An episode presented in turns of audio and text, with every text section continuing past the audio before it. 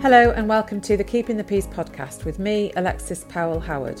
Today, I'm really excited to be joined by Dave Brewster. Dave has been a police officer for 30 years, serving the Metropolitan Police Service from 1992 across North and East London in a variety of different roles. However, at the moment, he is seconded to the National Police Wellbeing Service, or Oscar Kilo, um, and is the National Operation Hampshire Coordinator. In the most recent 12 months figures, we can see that there have been 37,000 assaults on police officers recorded in the UK, an increase of 20 to 25% on the previous year. It's absolutely essential that we have a meaningful response to these incidences and ensure that officers and police staff are supported as victims of crime. Dave is now the dedicated NPS lead focusing on improving the response to police assaults. As you'll hear, this is a subject that Dave is passionate about, and he absolutely believes that policing colleagues deserve the best levels of wellbeing support and victim care. I hope you enjoy the podcast. You're listening to the Keeping the Peace podcast, produced in collaboration between Oscar Kilo, the National Police Wellbeing Service, and Fortis Therapy and Training. Hi, Dave. Nice to see you. Good morning, Alexis. Morning. Um, I'm just really interested to know about what made you become a police officer in the first place. You've been a cop for 30 years, is that right? Yeah, coming up for 30 years. I, I, I retire from policing this year. Um, why did I join the police? I, it's a good question and something that isn't an easy one to answer, I don't think. Um, I think what I was looking for was a, a, a career that where I could help people and do, you know, actually achieve something you know everyone wants to know that they've been useful in, in, in some way shape or form. I think that's really important. Um, and policing was one of those um, careers um, that that had so many different avenues you could go down that you you know you you could specialize um, be, you know be a detective. You could ride a horse. You could drive a fast car. You could get involved in firearms work. So it was one of those i think it was one of those careers that offered something um, uh, while being useful to other people and being mm. able to help other people it also offered a real variety, and that's what attracted me really. Mm. It's like different options in it within a career, isn't it? If there's so many very different roles, and you've done quite a few different roles in that time, haven't you? Yeah, um, most of my career has been operational frontline policing, um, but I've you know I started off like most officers um, doing normal policing duties in, on a division. Um, and then I moved on to uh, public order policing, so Territorial Support Group or TSG as it's known. Um, and then I moved on to Hackney, where I was a sergeant in at Hackney for seven years.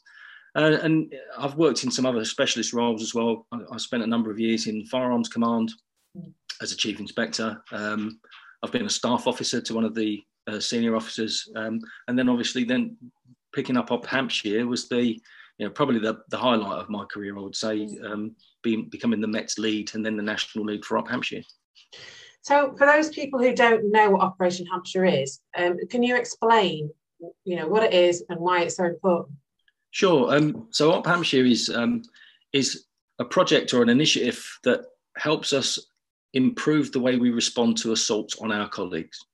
So, as as as the service provider, if you like, for victims of crime, um, we, we focus and we focus rightly on members of the public when they're victims of crime. But what's often lost is that our colleagues are uh, facing uh, an increasing level of confrontation and violence, and um, and they need to be treated as victims in their own right and supported through through the process. So, um, Operation Hampshire is hoping to help other forces develop their strategies in the response to assaults. Hmm. And do you think, because culturally, that's quite a big battle to to take on, isn't it? I suppose in terms of how officers might see those assaults or how they might interpret them, and also how they would have been processed previously. You yeah, know, it's, it's, quite different to what you're looking to do now. Yeah, I, I think what look from my experience, and I've been assaulted a number of times um, in my career. We, we, when one of our colleagues is assaulted and seriously injured, we generally do a good job of it, um, and we look after that person. But what's often overlooked is that there are a significant amount of assaults that don't result in injury um, and are often seen as lower end or low level assaults, and, and, they can be lost, they can fall through the gaps. Yeah. I think what Op Hampshire is trying to do is, is apply some consistency so that we treat every assault as a as a you know as, a, as something that needs to be addressed effectively and properly for the victim regardless of the level of injury um, my take on it is that we should be considering the impact of the assault and not just the injury. Injury is obviously very important. You know, some of the things that happen to our colleagues are life changing um, and career changing as well. Um, but we can't overlook the fact that there is a psychological impact as well on every assault. And there's no job like this where every day you go to work, there is a possibility that you're going to be attacked or assaulted in some way. Mm. Yeah, and that was something that I was really curious about. Really, was about that idea about the impact of the injury because you know you do often look at assaults as the, the if it's a physical injury that it's you know the physical impact of that, but actually acknowledging that there's um, there are other impacts psychologically and and as you say it might be that that's happened several times or it could have happened in a short space of time over several days depending on what people are doing what officers are doing. Um, and looking at that because it is a ripple effect isn't it that impact? And it's, it's it potentially has a cumulative effect as well over a period of time without a doubt i mean uh, uh, so, so just to put it into perspective, last in the last financial year, there were 37,000 recorded assaults on police officers um, and police and PCSOs. So there's a particular category that, that, that captures police officers and PCSOs. So 37,000 assaults across the UK is over 100 a day, 100 offences a day. Yeah. But about 65% of those assaults do not result in an injury. But that doesn't mean they're not important these are people who are going to work to do a to do a job of work, a profession where they're ch- they're charged with looking after the public and, and supporting the public and protecting the public, and they're being attacked while doing mm. so. And I and I, I think we need to consider every single assault as a line in the sand and something needs to be treated seriously, yeah. not not not just for the victim, but also for in the way we hold offenders to account. Yeah. Because an assault without injury doesn't mean it's you know any less of a issue. It's you know this is an assault on the office of constable and, and the staff that supports. Mm. And I suppose having Operation Hampshire gives that real kind of clarity around the expectations around how those are investigated and and what happens with those um, yeah. assaults and yeah. Yeah. So so what we're doing with Op Hampshire is we're putting in place um, you know, if you if you boil it down to its most simplistic terms, it's making sure that every time one of our colleagues is assaulted, we have a a high standard um, mm. that we that we start from, and we can you know we can work up or down from that.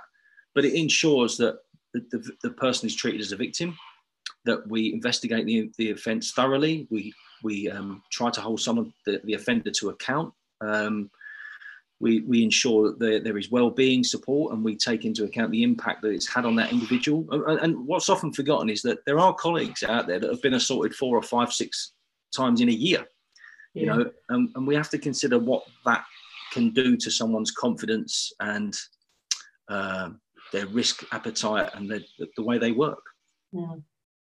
and i think one of the other things that goes alongside that and is, is about if if there has been an incident and the officer being investigated for an incident that you know just because that's the process and that's what has to happen.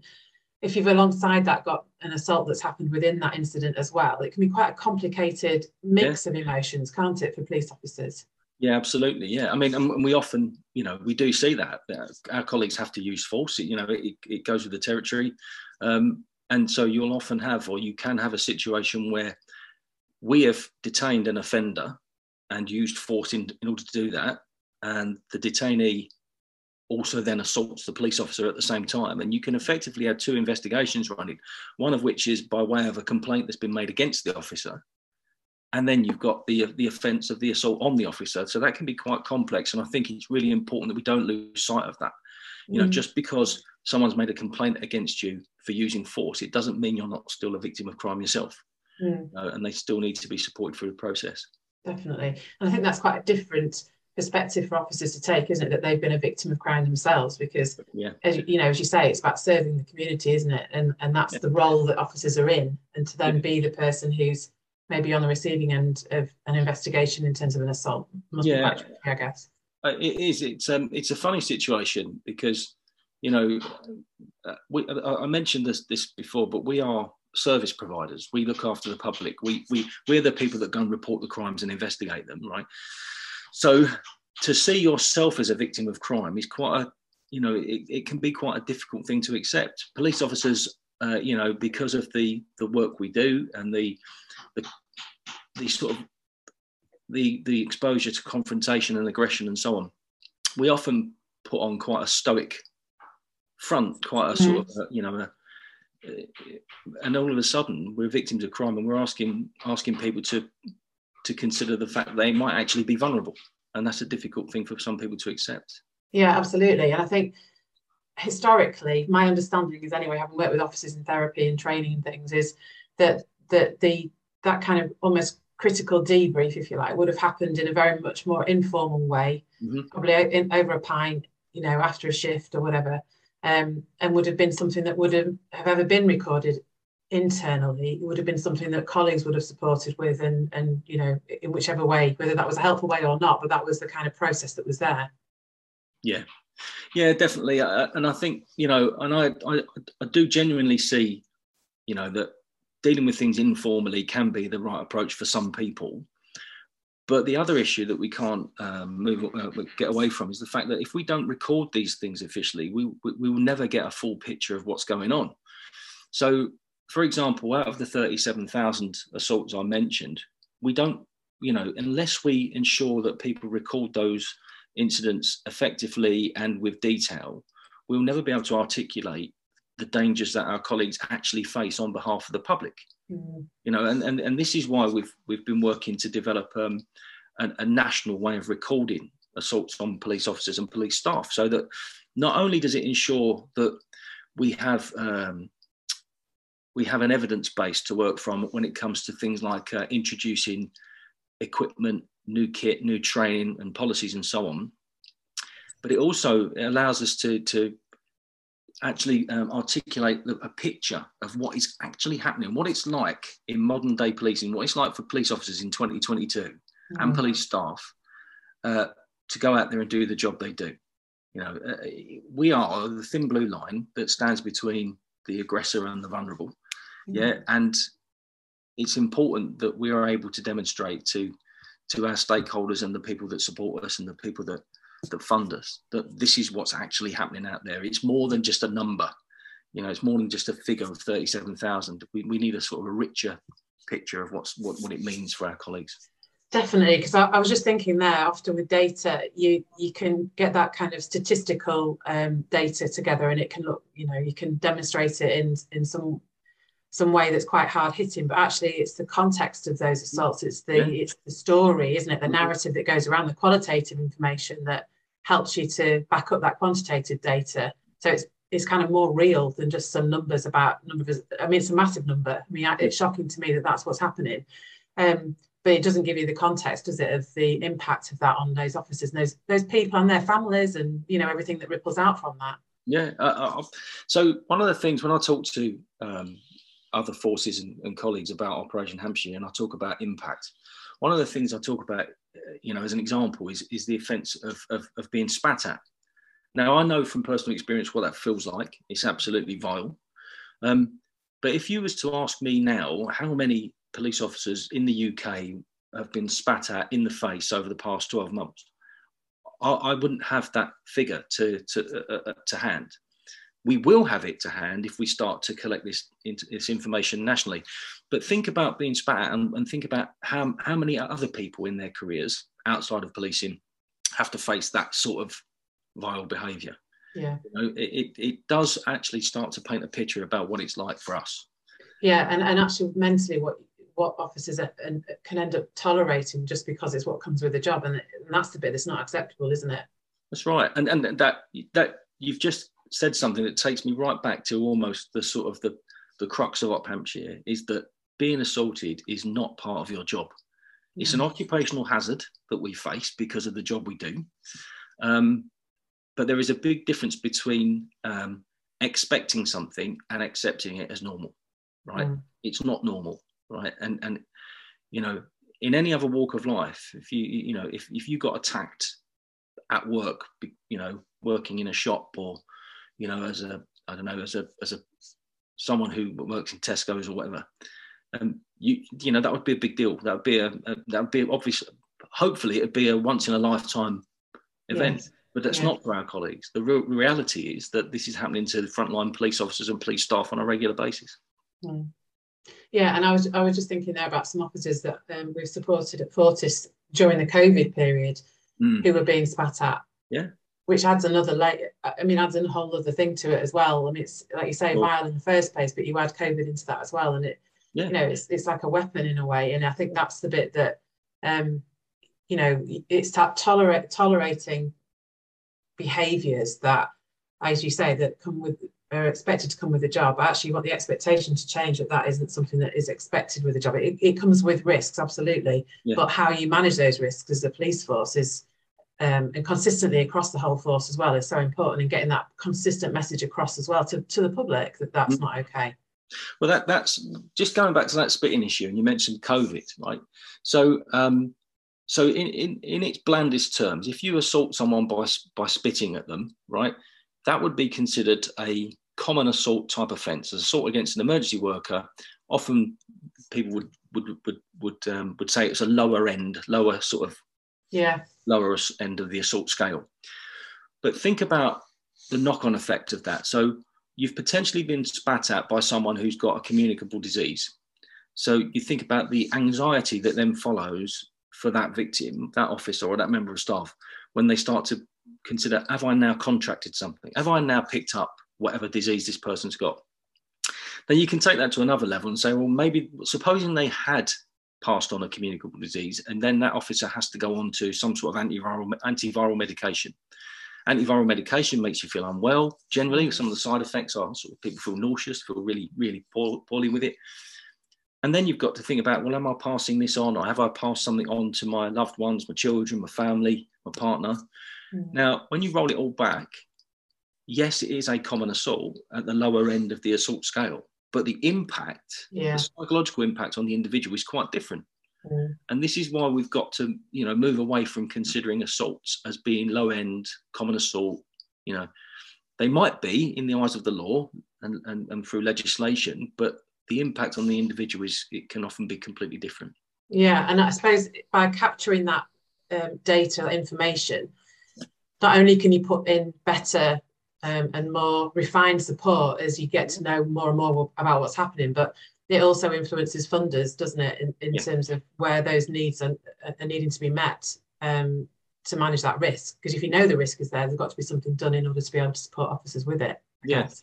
Yeah. And, and also being able to articulate the, the, the, impact it's having on a national level, hopefully will help us um, influence um, decisions around deterrent so mm. you know, and and and and how assaults on emergency workers are actually seen through the courts.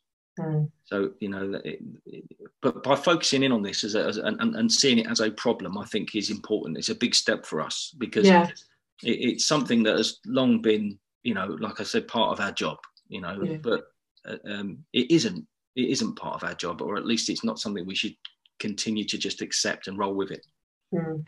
And where do you see the courts kind of fitting in with that? Because obviously this is a it's a cultural shift, isn't it? It's acknowledging this, recording it accurately, being able to pull that data, as you've said, but also then it's what then happens with those assaults or um, with those accusations. Where do the courts fit in with that?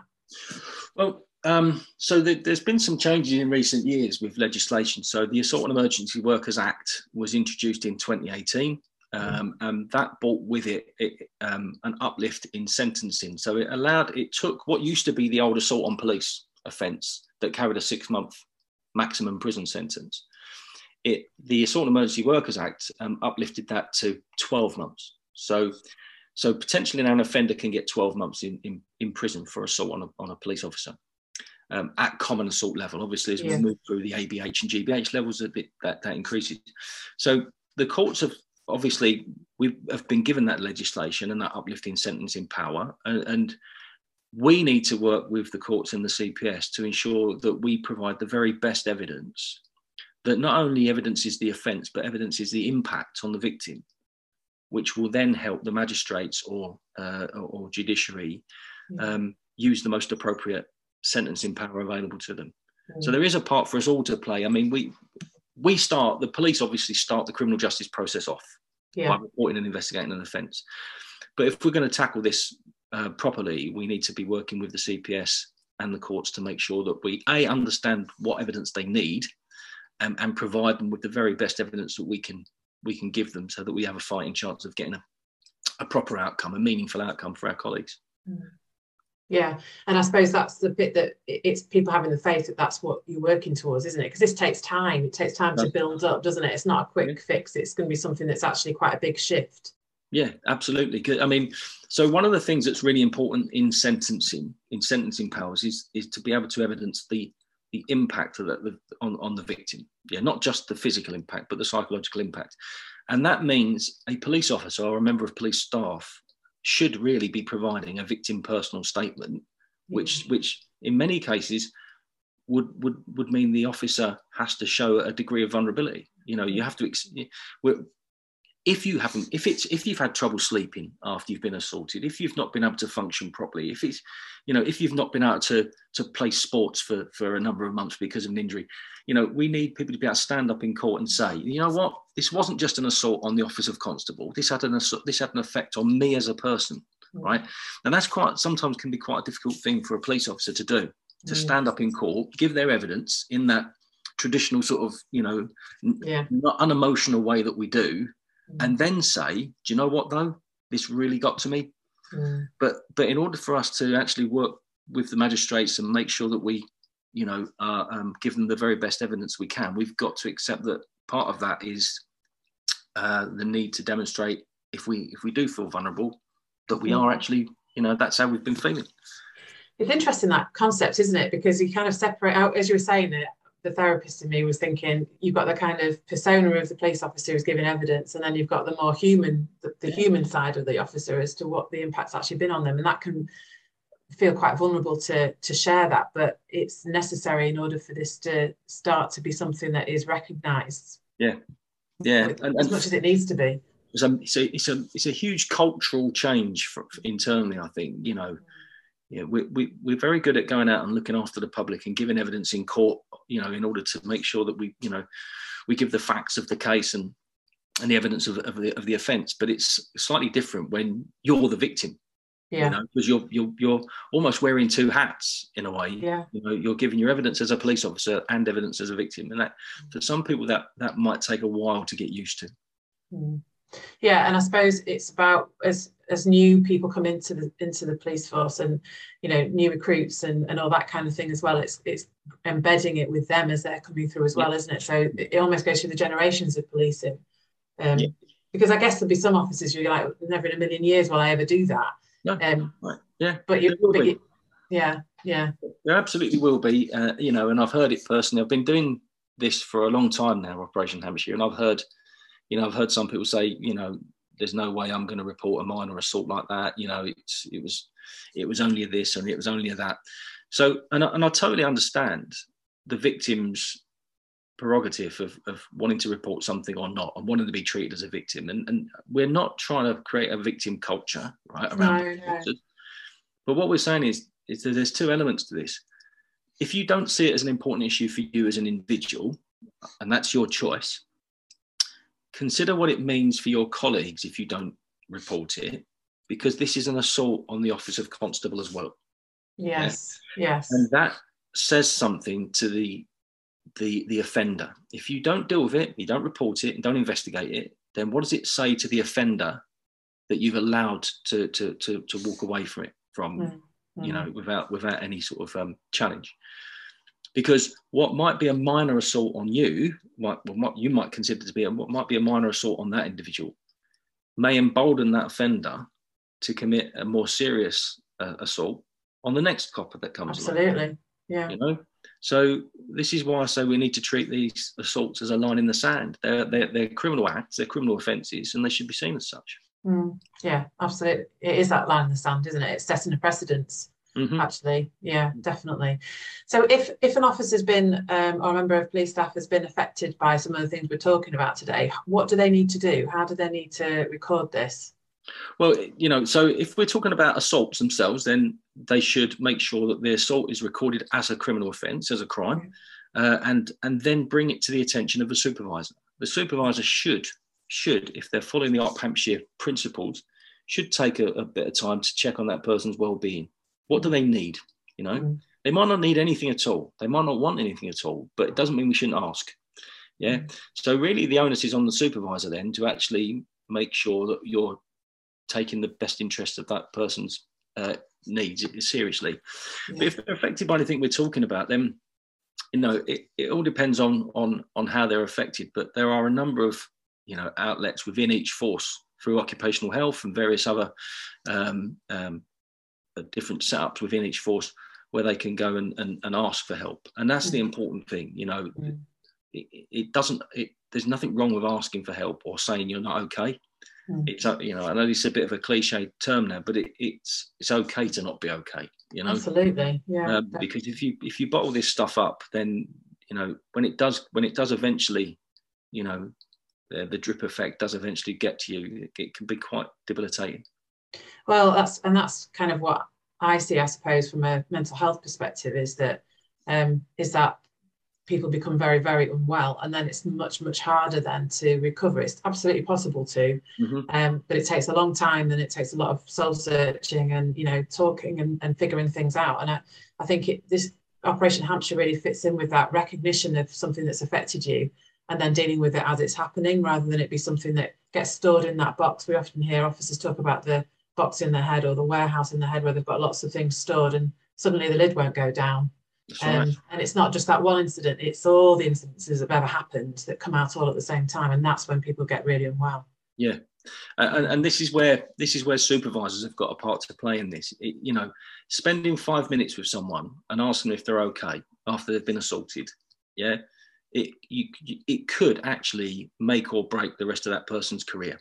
So that five minutes, you know, spending five minutes on someone can have a huge impact. Mm. Uh, and it is simply a matter of asking, "Are you okay? Do you need anything from me?"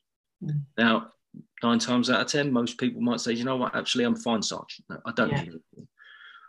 But if we don't stop and ask everyone, "Are they okay? Do you need anything?" If we don't investigate the offence for them, if we don't make sure we capture the best evidence for them, if we don't think about the longer term effect that these sorts might have had on an individual, particularly repeat victims as well, we'll we'll eventually start seeing people slip through the net, uh, and you know, the, the, the outcome can be devastating on that person's career um, and and their personal life. So yeah. we just want to make sure that we treat every assault as a line in the sand, and that we do we we have a decent starting point um, to work from. Yeah, definitely. It's interesting, isn't it? I was just thinking that um, that five minute chat could really help help that person to not have to go down that route. Um, and it's just that it's just that caring for a colleague, that well-being check-in, and, and also if you're noticing it in a, in a colleague, even if you're not the supervisor, is recognizing that person needs help and stepping up to because it's hard sometimes to say I need some help, isn't it? That's yeah. one of the hardest things to do. Other yeah. people to, can see it well before you can, usually, because they see your behaviour change or or yeah. whatever. So yeah. I mean, I, from personal experience, I, I've told people this story a number of times, but I was assaulted um, um, a number of years ago, um, and um, I wasn't okay. I was actually quite um, shaken by by the incident, um, but I put a brave face on it, and you know, did what most coppers probably did. You know, said I'm fine. There's nothing wrong, and it took a sergeant who noticed something in me the following day to take me to one side and say, you know, you're all right, Dave. And I said, I said, yeah, I'm fine. And she said to me, but you're not though. Look at your hands and my hands were shaking and she picked yeah. up on that and and you know she did nothing more than a check on my my well-being and said to me look go home for the night you don't have to be here right it'll all be here tomorrow when you come back but go and have a bit of time to decompress mm. and i think that's really important and I'll, i won't ever forget how that person made me feel and she yes. made me feel like I, I you know, I was, I was, valued and I was being looked after and I was supported. You know, I wasn't physically hurt, but I was shaken. And, mm. you know, I, I thought that that was good leadership, personally. Absolutely, brilliant leadership, and also acknowledgement that you need a bit of time sometimes to just process and and find your feet with it as well, because it, you know, we're not we don't just switch off, do we, from from incidences like that at all. No. Um, Dave, it's been great to talk to you. Thanks very much for it's been fascinating, and I think so needed and, and, you must be so proud of being part of this and leading it you know across uh, the national police wellbeing service as well as the met. Um, I, I, would say that this is you know i've done a lot of things in my career but this is one of the most um, i think one of the most um, rewarding things to be involved in. It's, a, it's an absolute privilege to be able to help colleagues and future colleagues through through Op Hampshire we just can't lose sight of it because this isn't going to go away. Police officers will always be assaulted. It's always going to happen. Um, but we just need to make sure that we've got something in our back pocket to, to deal with it by way of a response. And that response is about victim care, well-being and support, good leadership, and, and holding people to account who, who continue to, to offend against us. Mm. And on that note, which can't, I can't sum that up any better. no, thank you. Thanks for taking the time out to talk to me. And um, I hope people have found this helpful. There's also information on the Oscar website as well, isn't there, about there Operation Hampshire? Yes. So if anybody wants to find out from there. So thanks very much. You're welcome. Thanks for having me. Cheers. Thank you. Thank you for listening to the Keeping the Peace podcast. It's available wherever you listen to your podcasts, and if you subscribe, you'll be notified of the next episode as soon as it's available. We'd love to hear your feedback and ideas for future podcasts, so please do comment or get in touch on our social media platforms for either Fortis Therapy and Training or Oscar Kilo.